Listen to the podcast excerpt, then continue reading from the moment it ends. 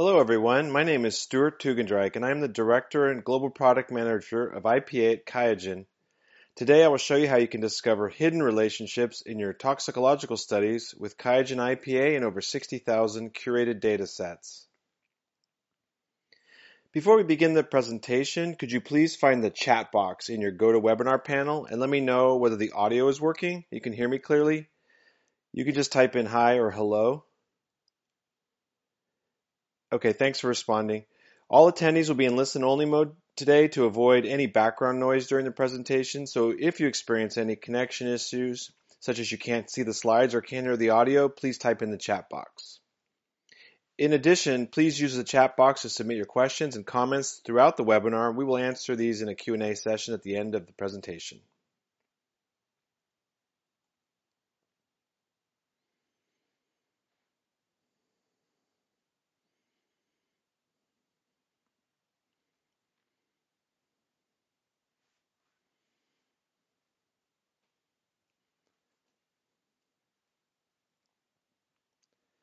Today we're going to talk about what QIAGEN IPA is, uh, the QIAGEN knowledge base that powers IPA, what you can learn from analyses that are similar or different than yours. Um, I'll go through a case study of the biological effects of gemfibrozil in the liver of rat. We'll talk about QIAGEN Omics Land Explorer for IPA, and finally we'll conclude and take your questions. So QIAGEN IPA was built to understand the biology of living systems. So how do two samples differ from one another biologically? So you have a before sample of cells or tissues, and then an after uh, sample of cells or tissues that may have been treated with a drug or became cancerous or uh, differentiated and so on and so forth. So what is the cause and what is the effect? We can predict that using IPA. So how you would do that is you, you know, extract and quantify the transcriptome, the proteome, or the metabolome, and you're comparing A to B. And so you can answer questions with an IPA like what drives the expression changes? What upstream regulators drive those expression changes? What effect biologically does that have? Are there well understood pathways and how are they involved? Do I see the biological changes you expect? Do these results suggest new hypotheses? And are these results unusual or are they pretty commonplace. So many years ago, the technology to measure a whole transcriptome or genome expression was invented, uh, microarrays and so on. And the challenge is how to interpret the up and down regulation of a whole set of genes. And so IPA was developed to help answer these questions. So IPA can now look upstream and predict what's driving the, these expression changes or these other types of changes you're seeing. Um, and then downstream, what's happening to uh, pathways and biological functions. And all of this is powered by the literature that's curated behind IPA. So each of these lines or edges or relationships are, are uh, there are papers that uh, behind those that are referencing those connections. So these are curated from the biomedical literature, and I'll get into how that's done a little bit later. So just to show you what QIAGEN IPA can do as far as visualizing this information in the data set, we can predict, and like I said, these are downstream functions and diseases, and this this heat map is colored by the predicted effect on various functions like small molecule biochemistry, uh, lipid metabolism, and so on, the orange color indicates predicted increase in that function, and a blue indicates predicted decrease. And that color scheme of orange for predicted increase and blue for predicted decrease is, is played out through many different visualizations in IPA. So, for example, um, pathways. These are a bar. This is a bar chart of canonical pathways, and each bar represents the significance to overlap to your data set, but the color tells you that the, uh, whether it's activated or inhibited. There are that of course details about what each pathway is. Um, there are causal networks, as we call them, where a master regulator regulates other regulators that then leads to expression changes in the data sets. There are something called regulator effects that pulls together upstream regulators, the genes that um, are in your data set, and then what impact those uh, changes would have in those genes would have on downstream functions. Um, this is just a subset of the things IPA can predict and show. Uh, and you don't even need a data set to use IPA. So, for example, um, the, the you can put a gene on a pathway, a protein on a pathway like NFE2L2, put a, put a disease or a function like disease of kidney, and then ask how do they connect and in what causal way do they connect. So you can uh, connect through other molecules. They may not connect directly. Actually, these do. There is a direct connection between NFE2L2 and disease, disease of kidney, but there are also intervening molecules that control the express, you know, that uh, affected by NFE2L2 in some way, and then lead to some aspect of disease of kidney. All again backed by literature, but you can also predict the, the causality based on that literature and use that in a colored way like this where you can show that by knocking down NFE2L2 in some way, so inhibiting it, that's the green color, that would lead to decreased uh, activity or expression of these blue ones and increased activity of the orange ones uh, in this pathway, which would then lead all overall to increased disease of kidney. So you can make predictions and interactively explore all kinds of hypotheses using IPA's pathways and networks. There's another tool called Bioprofiler, which is a way of looking up the detailed connections and filtering on those connections between genes and chemicals and diseases and functions. So in this example, uh, we're looking at, we search for nephritis and now asking the question, which molecules are associated in some ways with some aspect of nephritis or some type of nephritis, I should say. And so um, there are, at this time when the screenshot was taken, there was 568 molecules associated with nephritis or more specific types of nephritis. And the that's an a point I wanted to make, which is that the QIAGEN or Ingenuity ontology can gather all the subtypes of nephritis together without you having to know these subtypes. It knows that they are children terms of nephritis, and they're all gathered together. Um, and then you can do things like ask questions around what molecules, uh, when you inhibit them, might increase nephritis, uh, for example, or decrease nephritis. So the causality is a filterable activity, uh, filterable attribute. So you can say, okay, I'm going to filter for this table for all the molecules where you decrease their activity, leading to increase in uh, nephritis, and that's now 141. And this uh, causality is very powerful for making hypotheses. It's not just associations. It's if I knock down this protein, it might cause this increase in this endpoint.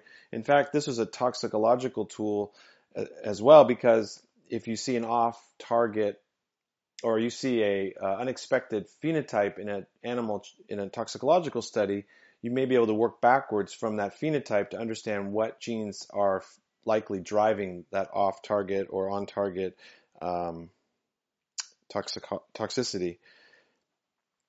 And you can visualize anything in IPA as a network.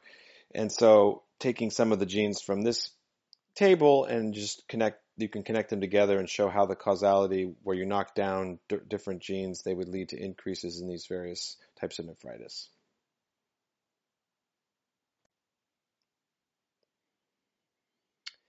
So all of this information I've sh- been showing you is again powered by this knowledge base behind IPA, and it's curated from the literature, as, I said. And so I just wanted to give you a sense of the kind of information that's curated from the literature. So imagine one gene, PTGS2 or COX2, and the types of information we curate around a gene like that are what might be upstream, a transcription factor that drives its expression, what impact activating that gene's expression or activity would do to a downstream gene like MDM2.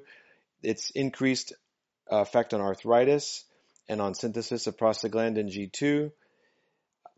It's involved in a particular canonical pathway, and there are certain drugs that target it.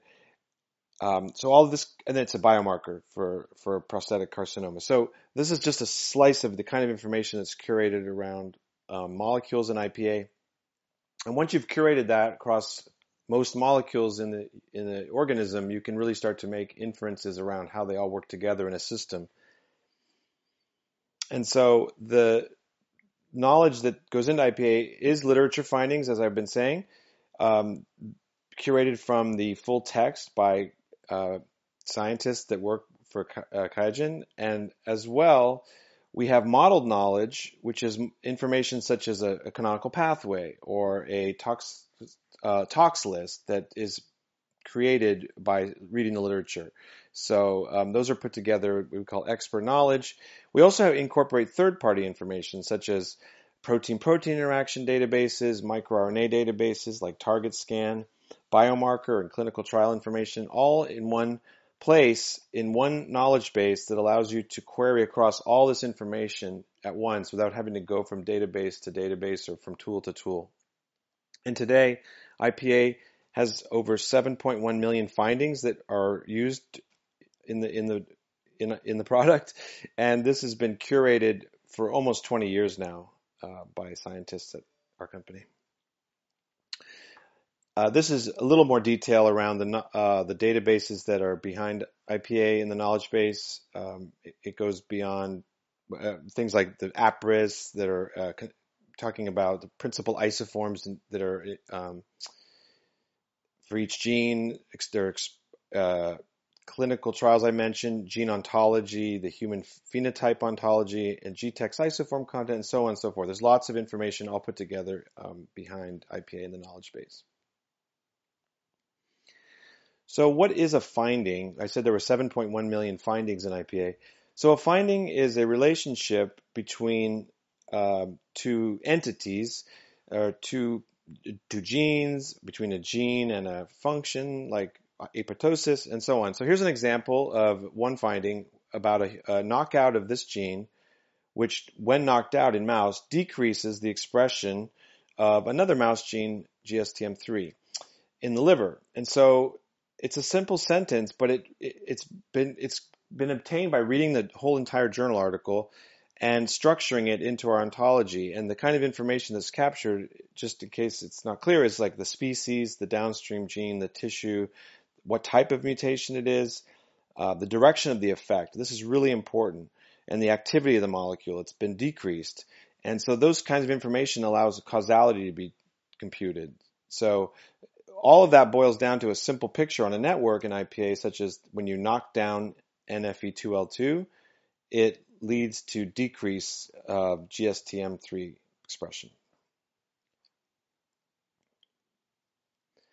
So IPA has been highly cited in the literature. Um, it's every year since it's been released. Each year, it, there are more papers that cite IPA than the year before, and there are going by Google Scholar, there are over 35,000 publications that cite QIAGEN IPA as of 2019.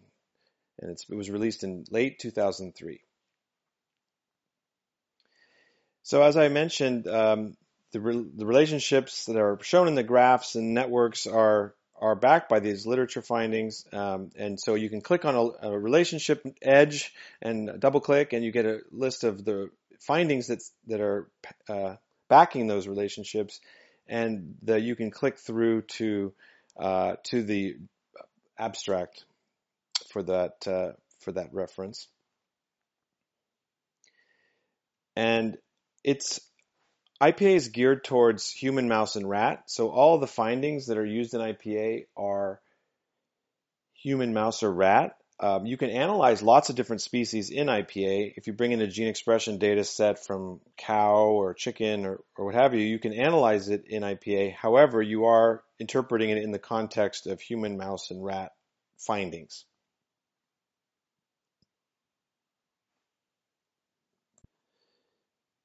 So to make it easier to understand the use case that I'm going to show soon, I want to give you a little more detail about what kind of analyses IPA does. So imagine throughout these next few slides that this is your data set. So obviously it's most data sets are much, much larger than this, but let's pretend there three up-regulated genes and two down-regulated genes in this little toy data set. So how does IPA interpret this expression changes for these five genes? So what canonical pathways do is it take, oops, wrong way. What canonical pathways do is take those five genes and look to see if they fit into which of them fit into predefined signaling or metabolic pathways. And then the pathway uh, is predicted to be activated or inhibited. So uh, it takes your genes, overlays them into a pathway, and then predicts the activity of that pathway. And this is an example of what a, path, a piece of a pathway looks like in IPA. Um, and so then another way of looking at the data is what is driving the expression changes that you see? What could have been activated or inhibited upstream to create this expression pattern? And so IPA uses the literature knowledge that it has to predict what upstream regulator might have been activated or inhibited. And an upstream regulator can be a gene, like a protein, like a, a transcription factor, but could also be any kind of molecule. It can be a compound, it could be a microRNA. Any molecule that affects the expression of other molecules is by definition in IPA an upstream regulator, or could be an upstream regulator. So this is a real example of an upstream regulator predicted to be activated based on the expression of those genes in a data set. Uh, there are different types of upstream regulators, and also what I mentioned earlier about these causal networks that are multi-step regulators. So an upstream regulator is simple. It's one molecule, chemical, or you know, as I was mentioning, a transcription factor that sits directly upstream of a set of data set genes. Um, and then, whereas a causal network analysis has can have multi layers, so you can have a master regulator here that itself affects the activity of other regulators that then uh, affect the expression uh, you see in your data set.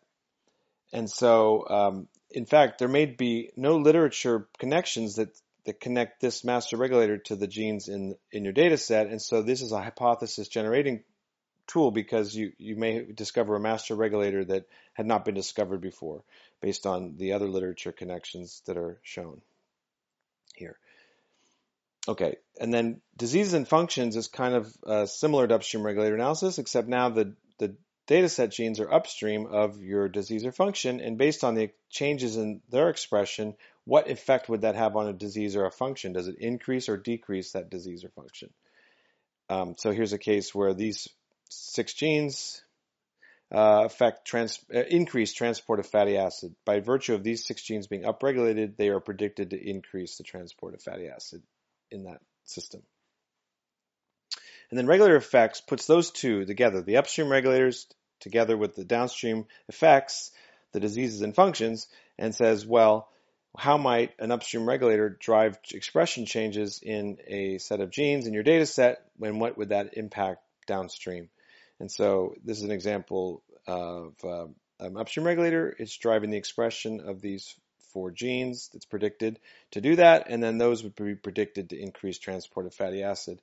And then when it runs, it actually will connect together the upstream regulator and the function or disease if it if there's literature that we've curated that makes that connection, but it doesn't have to have that connection. In fact, again, this is a discovery tool because you may find an upstream regulator that has never been described to affect uh, an endpoint like this, but be, but because of the pattern matching that we do, that IPA does, that it will predict a new activity you, or a new connection that you wouldn't have known before. And finally, interaction networks are non-directional gene and protein interactions. You've probably seen these on posters and so on, where you have um, a set of genes from a data set and how they interact together using and adding some other molecules that aren't in your data set necessarily that connect together and make these hubs that connect together um, genes to make an interaction network. Um, these don't have a specific hypothesis associated with them, but it's except to say that they work together in a system potentially. Okay, and so a, a key question is if you see a, a set of upstream regulators and canonical pathways and, and, uh, and diseases predicted to be activated and inhibited. A key question is, well, what other analyses in the world might look like that? What other data sets look like mine? have that same type of activity prediction. And so what IPA does with Analysis Match now is it takes your analysis that you've run, um, and it there's a, a, core analysis in IPA, and it asks the question, who else matches me? and it has the 60,000 other curated analyses to look through to find matches. And it happens in real time. When you open your analysis, there's a tab, Analysis Match. You click that and you see a list of the matching and anti-matching analyses. And so again, it's asking the question, what have a similar pattern of upstream regulators and canonical pathways and so on. It's not comparing upregulated and downregulated genes directly. It's comparing the biology that's predicted from those genes to make those um, connections to other data sets. So I'm going to talk a little more about how this works or um, what you can do with it. First is that you can build confidence in your results because if you see something in your data set that's something about you know toxicity, uh, you, and you you can go and say, does do have other people seen the same thing? Would other people of other data sets in a, of a similar type also see those same results, confirming that you're seeing the same biology? Um, you can develop greater insights by looking at what's driving the upstream, you know, what's the upstream drivers across a whole set of analyses that are similar or different, and uh, you can key in on you know similar regulators in, in that way, and you can evaluate your hypothesis and also understand is it is it really rare? Is, or is it common? Like lots and lots of analyses have this particular upstream regulator predicted to be activated, so it's not unique to you know this one data set and that can be used for mecha- you know toxicity mechanism prediction, looking for biomarkers and target discovery and repurposing drugs. So, where did the 60,000 analyses come from? So, um, QIAGEN acquired a company a few years ago called Omicsoft, which has been curating um, gene expression and other kinds of data from the from the public sources like GEO and SRA um, in, uh, in, for years now, and they have a huge collection of of data of these types, like DNA-seq mutations and uh, RNA-seq SNPs and, and and so on and so forth. The part that IPA uses is the gene expression information, which is from RNA-seq or microarray. There's over 340,000 samples from that Omicsoft has acquired and reprocessed and recurated and reannotated and carefully put into a knowledge base or i am sorry, a repository of data. IPA now has those data sets that represent from those 340,000 samples and has run analyses on all these data sets. So among those samples, 60,000 com- comparisons have been created. So uh, tumor versus normal. Uh, so set of, one set of samples ratio to another set of samples. And so those 340,000 samples boil down to 60,000 expression comparisons, data sets that are run in IPA. And now when you open your analysis with analysis match, you can see those uh, similar and different analyses from that collection. And so um, the 60,000 data sets are of these types. They, they're organized into what are called lands. So there's a disease land and an oncoland, and there's more oncoland. And um, they're human and they're mouse and they're rat, and they break down into these different diseases and tissues and expression platforms. And, and one of the ones maybe more interest, you know, especially of interest to toxicologists is the rat disease. There's uh, 846 data sets uh, representing uh, different diseases and treatments and so on. Okay. So let's go to a case study that I've been promising to talk about, which is the biological effects of gemfibrozil in the liver of rat. So this is a study of the effects of gemfibrozil, a lipid-lowering drug in the liver transcriptome of rats. And so, um, uh, just to say, uh, is a PPAR alpha agonist, and so we would expect to see uh, that this compound would activate the PPAR alpha uh, nuclear receptor and activate a whole cascade of uh, gene expression and changes in functions and, and so on downstream of that. And um, so this is the actual study. It was uh, published in 2014. Uh, it's tr- three rats treated with um, 700 mg, uh, mgs per kg of gemfibrozil for seven days against a control group of six rats uh, fed corn oil for seven days. And the data was generated on Illumina platform and then processed through the QIAGEN Omicsoft Array Studio. And uh, that's what the data looks like as a volcano plot in uh, Array Studio. And then was analyzed in IPA with the fold change cutoffs of, of only genes that are uh, downregulated less than a fold change of negative 1.5 or upregulated with a fold change greater than 1.5 and had a p-value, adjusted p-value less than 0.01 and had at least uh, 10 FPKM in either the experiment or the control samples. And so that resulted in uh, a data set of about 503 downregulated genes and 461 upregulated genes. So that data set of downregulated and upregulated genes was brought into IPA and analyzed.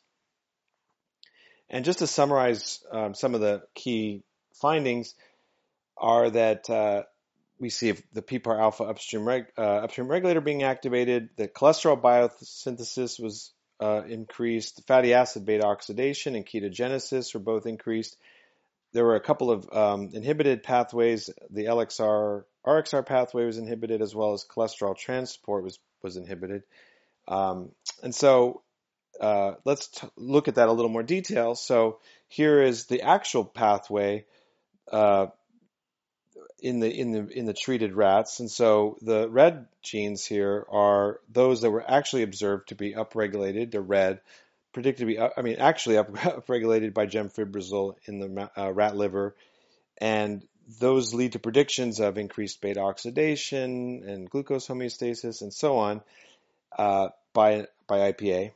And interestingly, note that PPAR alpha itself was not upregulated in the data set. So it's it's orange because it's predicted to be activated, but it's not red.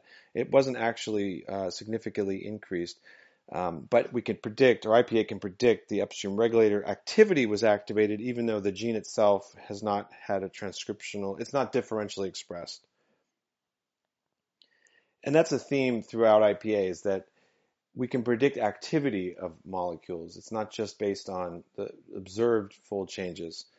And this is just to show the upstream regulator PPAR alpha itself being predicted activated. This was in the context of a canonical pathway, but as an upstream regulator, it was also predicted to be activated. And this is a subcellular layout, and you know it's a nuclear protein, and all of these other genes are laid out in their respective compartments or you know locations in the cell uh, these are the data set genes that led to the prediction of PPAR alpha activation. And then you can connect in something like beta oxidation of fatty acid function and ask what effect would all this changes have on that, and it would increase it. That's orange. And this is just a quick summary of, of some of the um, pathway impacts on canonical pathways uh, and on functions such as oxidation of fatty acid. Uh, the z-score it, again, when it's positive, it means it's increased, and um, negative z-score means it's decreased, and that's what these colors also indicate. So um, this is kind of just a summary of what, what happened. I'm really wanting to show you what the matches to other analyses tells us.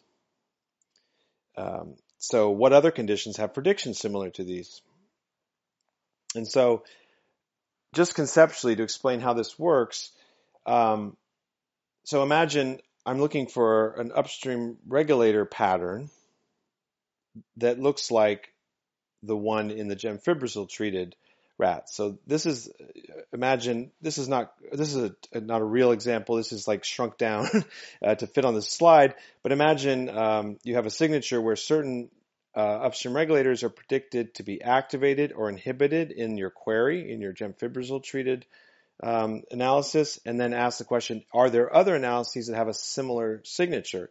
And so here's another analysis where uh, certain uh, upstream regulators are uh, uh matching. So these are the activated trans, uh, upstream regulators in another analysis, and here are the inhibited upstream regulators in this other analysis, and several of them match. So this is a positive match to um, to this query, the gemfibrozil query signature.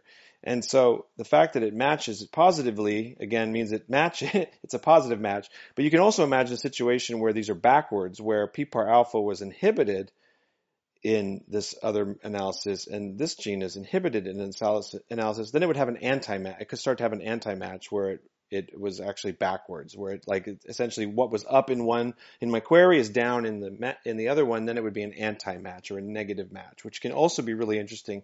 I'll show you that soon. Okay, so this is an upstream regulator signature query essentially, and then imagine doing that for also for causal networks, for canonical pathways, and for diseases and functions. Okay, so there's four signatures that are going to be computed for each against for my query against every other analysis. Okay, so there's a lot of information on this slide, but um, this is the this is the analysis match table of results, and so what is shown in the far right is the score or the match score for each of those four signatures, the pathways, the upstream regulators, the master regulators, and the disease and function. And each row is an analysis. So each row is a matching analysis in the case of these bright pink matches because their score is positive. So you see how this is like 87% similar at the canonical pathway level. This is a percentage, in fact. And then there's an overall average. And then it's the table's been filtered and to show only the best matches or anti-matches. And these blue ones are actually anti-matches. So they are like backwards, like I was saying. They, they have the opposite pattern. And so you have a table of matches and you can start to explore what's in these tables. What is, what is matching or anti-matching? And you can, there's various metadata that Omicsoft has curated, um, such as what is it from a mouse? Is it from human? Um, is it uh, what kind of disease state it is? What kind of tissue it is? And, and what kind of comparison it is? Is it a treatment versus a control? Is it a you know treatment versus another treatment? And so on. And you can read by the comparison contrast exactly what it is. So um, just wanted to say this one that doesn't have any metadata at the top, that's actually another, my own analysis, because you also see your own analyses in this um, table. And this is one that it's the same exact experiment, but it was run using microarrays instead of RNA-seq. The one that I'm showing, again, was RNA-seq. So the, not surprisingly, the best match of all is, its, is itself on a different platform. And that's, and that's also a good time to say that, you know, this is one powerful aspect of this tool as well, is that it doesn't require it to really be run on the same platform or even the same species. You see matches that are to mouse and human and so on. And it, it's sort of cross species, cross platform, and it's looking at the biology. So the top matching analysis that's not itself is uh, another PPAR agonist, uh, and then there's fenofibrate, which is another family member of uh, the fibrate family, like like gemfibrozil is, as well as many other different compounds and other types of treatments. So let's explore these matches a little bit in more detail. So at this point, we're just seeing a percentage match, but we can drill into this uh, to show what is exactly driving these matches. And so you can select a set of these or all of these that you want and set uh, create a heat map of those. And the heat map, this is really small, I know. The heat map is uh, meant to show the actual signature of your analysis, your query analysis, and then how each other analysis matched that signature. And so this is, first of all, this has been rotated 90 degrees from how it's usually shown in IPA, but it's also um, a very small piece of it. This is just a part of the upstream regulator signature. So this is not the, the canonical pathway signature or the disease and function signature. This is just the upstream regulators and just a part of them. There's just a few. And um, there, I want to point out a few things, such as there, you can see that the, so I picked both, sorry, I picked both matching and anti-matching analyses. So I picked all of these. So some of, there's actually not all of them shown. So some of these are anti-matching and, and a number are matching. So the, the query analysis is the um, pink one here. So that's that's the gemfibrozil, and you can see that for every one of these upstream regulators, it's predicted to be activated. That's what these are upstream regulators. It's predicted to be activated, and some of them are blue, and that's the anti-matching ones. And then there's a, a so if you cluster these, you sort of see three clusters actually of of uh, of analyses and of the regulators. So you see a set of analyses which contains the gemfibrozil query, which has an activation of SCAP and SREBP and PPAR alpha, you see another cluster, and sorry, those are shown here, those arrows. And so the, that's the SREBF1 and 2 and um, SCAP, and then PPAR alpha is here. So they have all activation of those those four essentially. And then there's another group which has activation of, of SCAP and the SREBPs, these two, but they don't really activate PPAR alpha. So they, these little dots mean they're not significant. So PPAR alpha is sort of neither activated nor inhibited. It's just sort of weakly um, predicted. There's no real activation or inhibition. And then there's a third cluster, the anti-matchers, which turn these guys off, but also turn off or predicted to be turned off for PPAR alpha or just sort of weak. So that's the three clusters you see, and we're going to dig into what what these what these relationships are, what these analyses are. So the matching ones are a lot of PPAR alpha and gamma inhibit, uh, activators like gemfibrozil and rosiglitazone treatments, uh, and so on. You also see things like adipose differentiation that match this um, treatment of rats with gemfibrozil. You also see high fat and other um, phenotypes like high fat and or PPAR gamma agonists in the presence of high fat and, and so on. So that's the kind of analyses that match this uh, gemfibrozil treatment. The middle cl- class here is uh, some interesting like flu infection and uh, just differentiation medium. So sort of a different class. And then finally, there's a couple of interesting ones that anti-match. So a knock, this is actually a knockdown of PPAR, uh, PPAR regulators. So PRDM16, shRNA. It's so this PRDM16 gene has been knocked down, and that's causing it to actually turn off PPAR alpha apparently.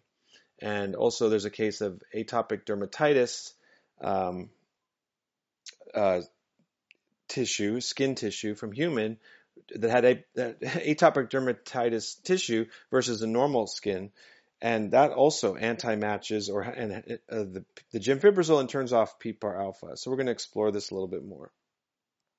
So first, like I was saying, the PRDM16 knockdown leads to downregulation of several relevant genes. So this is actually not the gemfibrozil experiment anymore. This is the PRDM16 shRNA uh, versus a scrambled control ex- uh, analysis, and it's been um, it overlaid onto this little network in IPA, and it shows how it actually has knocked down PPAR gamma and PPAR alpha. So the actual expression of PPAR alpha and gamma and, and gamma have been knocked have been decreased in uh, when you knock down PRDM16 by shRNA, and that would lead to decreased differentiation of adipocytes predicted. And so, anyway, it's P- PRDM16 is a regulator of PPAR alpha or PPAR activity in adipose tissue. So, um, that's an interesting discovery you can make. You would, I wouldn't have known to look for PRDM16, but because of analysis match, you're able to connect to a data set that's interesting and relevant, and already someone else ran this experiment, and now you can explore it in more detail. The um, atopic dermatitis is interesting because, um, again, as I was mentioning, PPAR alpha is inhibited by atopic dermatitis apparently, and in fact, it, it implies that maybe application of a PPAR alpha agonist might treat that atopic dermatitis because if PPAR alpha is inhibited, maybe reversing that with an agonist could have a ameliorative effect on the disease. And in fact, if you go look in the literature, there has been reports of using um, um, PPAR alpha agonists to suppress atopic dermatitis. So this is a sort of a drug repurposing kind of use you can come get from using um, IPA with analysis match. And I wanted to talk about how clustering the sorry, so let me back up for a sec. This is um, now I had shown you the, the heat map of clustering just the upstream regulators. Now this uh, you can cluster all of the signature entities together. You don't have to just look at the upstream regulators by themselves. You can cluster the upstream regulators with the canonical pathways, th- those signature entities. And you can see how closely clustering, uh, because of their pattern across all these analyses, is the super pathway of cholesterol biosynthesis pathway. And these three um, upstream regulators that I mentioned earlier and uh, that are activated in gemfibrozil and decreased in these other anti-matching ones. And so you can see how that says that somehow these it implies that somehow these three regulators might have some relevance to the super pathway of cholesterol biosynthesis. And so, in fact, it turns out that uh, if you open the uh, upstream, uh, sorry, the, metab- the metabolic pathway, the super pathway of cholesterol biosynthesis, these do connect in. In fact, these three are key regulators of that activate the rate limiting step in cholesterol biosynthesis. And in fact, um, HMGCR, which is the rate limiting step of cholesterol biosynthesis, is upregulated by gemfibrozil, consistent with the activation that we saw uh, of the other regulators uh, here. So you can generate hypotheses just by looking at the clustering of um, of the of in the, in the signatures. There's a new feature that just came out in end of March in IPA that I think is really powerful. I also wanted to talk about, which is instead of looking at analysis match as what analyses match or anti-match an analysis of my interest, what if I had a one disease or one function or one upstream regulator of interest? When and I wanted to look at that across all 60,000 analyses. And so that's exactly what this tool does it says, okay, for the PPAR alpha as an upstream regulator, show me all the analyses that have some effect on PPAR, predicted to have some effect on PPAR alpha as an upstream regulator. And the way to read this, what we call an activity plot, is that this those those that are over here, that are in the, with a z-score above two, have predicted it, have activated PPAR alpha. Each one of these dots is one of the analyses. And then over here, the negative z-scores are ones that are predicted to be in, have inhibited PPAR alpha. And if you select a group of these, you can then start to look at, well, what are these analyses and look at the metadata. And um, you can click on any row and get all the metadata. And it turns out that many of these over here are, in fact, and not surprisingly, a PPAR alpha agonist or PPAR agonists um, like uh, fenofibrate. That's this one right here, actually, this blue one here that's fenofibrate has extremely strong uh, activation of PPAR alpha, very, very, very significant p-value. And so this is a way to understand one entity like PPAR alpha across everything all at once. Um, and you can you can actually select. Let me go back here. You can select a set of rows or analyses and ask, well, is there metadata that's significant across these? Is there something in common at the level of metadata that bring these analyses together that I can understand. So I select those, click evaluate metadata, and you get a table where it shows the each metadata field and the and the term that's significant. So it turns out that um, oops that uh, for example high fat and rosiglitazone as a subject as a treatment is very significant. So 11 analyses that are in that set have those have been treated uh, with rosiglitazone, their high fat diet, and rosiglitazone treated uh, animals. And so it's a way to generate a hypothesis really quickly about what's driving up uh, an upstream regulator like PPAR alpha. And so um, the last kind of t- couple topics I'll talk about is this integration between uh, IPA and Land Explorer. And so uh, everybody who, who has IPA can click a um, the link in the, the gene view that is uh, called the view, G, view GTEx human tissue expression. And so you can ask the question, what is the expression of this gene across uh, uh, human tissues from the GTEx uh, consortium? You click that link and you find out, for example, that um, this gene, uh, SREBF1, is mostly highest expressed in uh, the adrenal gland, and then second is liver. And the, so that's not too surprising. We've been studying this in liver. And so you can uh, really explore tissue specificity and so on in this, in this uh, tool within IPA.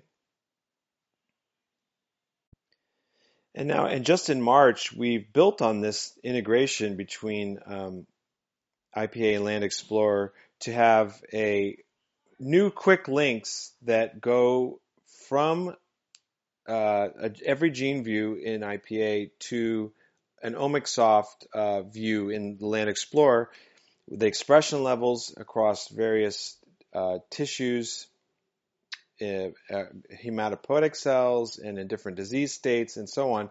This uh, requires an, a Land Explorer license, but you can essentially click one of these links directly, and you can go to uh, a view of relevance in in Land Explorer. So, for example, this is uh, the HMGCR gene, and it turns out it's in fact it is upregulated in um, atopic dermatitis in in mouse in mouse and psoriasis in humans. So this hypothesis that uh, there's a connection maybe between PPAR alpha and other in a cholesterol pathway HMGCR gene, you can find out directly that in fact HMGCR is upregulated in that disease state. So it's a way to quickly test hypotheses by jumping from IPA to a huge compendium of, of data um, in uh, the Land Explorer. And th- this is just the beginning of what you can do in Land Explorer. I, I don't have time to go into that, but it's it's a very powerful tool. It can provide um, information about mutation frequencies if you're studying uh, human disease or human cancer, and there's expression in, in different um, cell lines and in different disease states and different species and so on. It's it's really powerful. If you'd like to read more about Analysis Match, there's a link you can write down that will um, let you download a uh, white paper about Analysis Match uh, to go into a little more of the math behind the matching and so on that I much more than I had time to do today. I want to really thank you for your time and your attention. And if you do need to contact us, uh, these are our ways to contact us. And um, thank you very much. And now we'll have a Q&A session. Please use the chat box, as I was saying, to submit your questions, and we'll answer them if we can in the time remaining.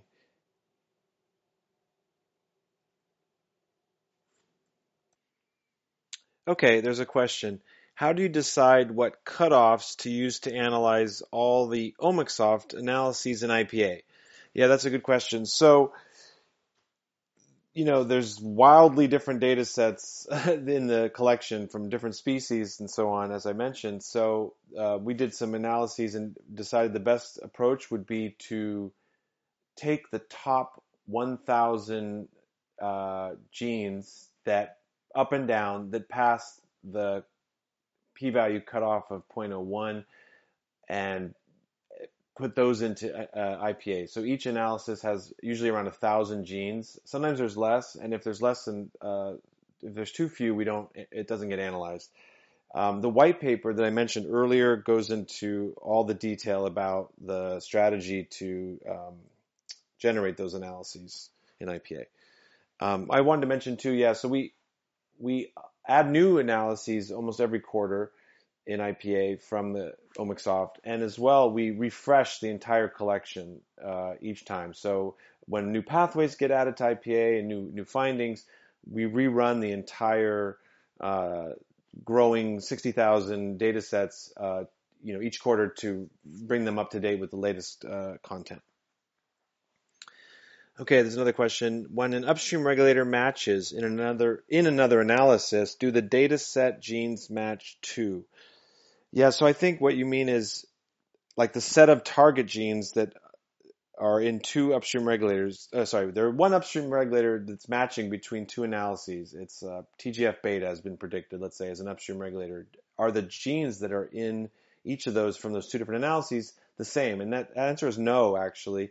They, uh, as long as they predict TGF beta was activated, they both have the same match at the level of the TGF beta gene. So as an upstream regulator. So this is a, a kind of an, uh, another way that IPA can bring the biology together, even if the literal underlying data set genes don't exactly match, but if they have the same predicted biology, they'll match. And that's how we can get matches across species and, and platforms and so on. Um, and then there's a question, uh, can I look up a disease or function and show its activity plot, or does it have to be part of an analysis to show the activity plot? Um, no, so you can just go in and look up any, you know, disease or function or upstream regulator gene or ch- chemical and bring up an activity plot. You search for it and then you click a button to show the activity plot. And so this is a really cool way to see uh, right away, um, again, for this upstream regulator, for this disease, this chemical, what are the analyses that predicted to turn it on or off? And you can do that just by doing a search and then looking up the activity and then showing the activity plot. Okay, that's all the time we have today. But if you have any remaining questions, please submit them in the chat box and we'll reach out directly to you. Thank you again for attending the webinar today. I will now close the session. Have a great rest of the day, everyone. Thanks.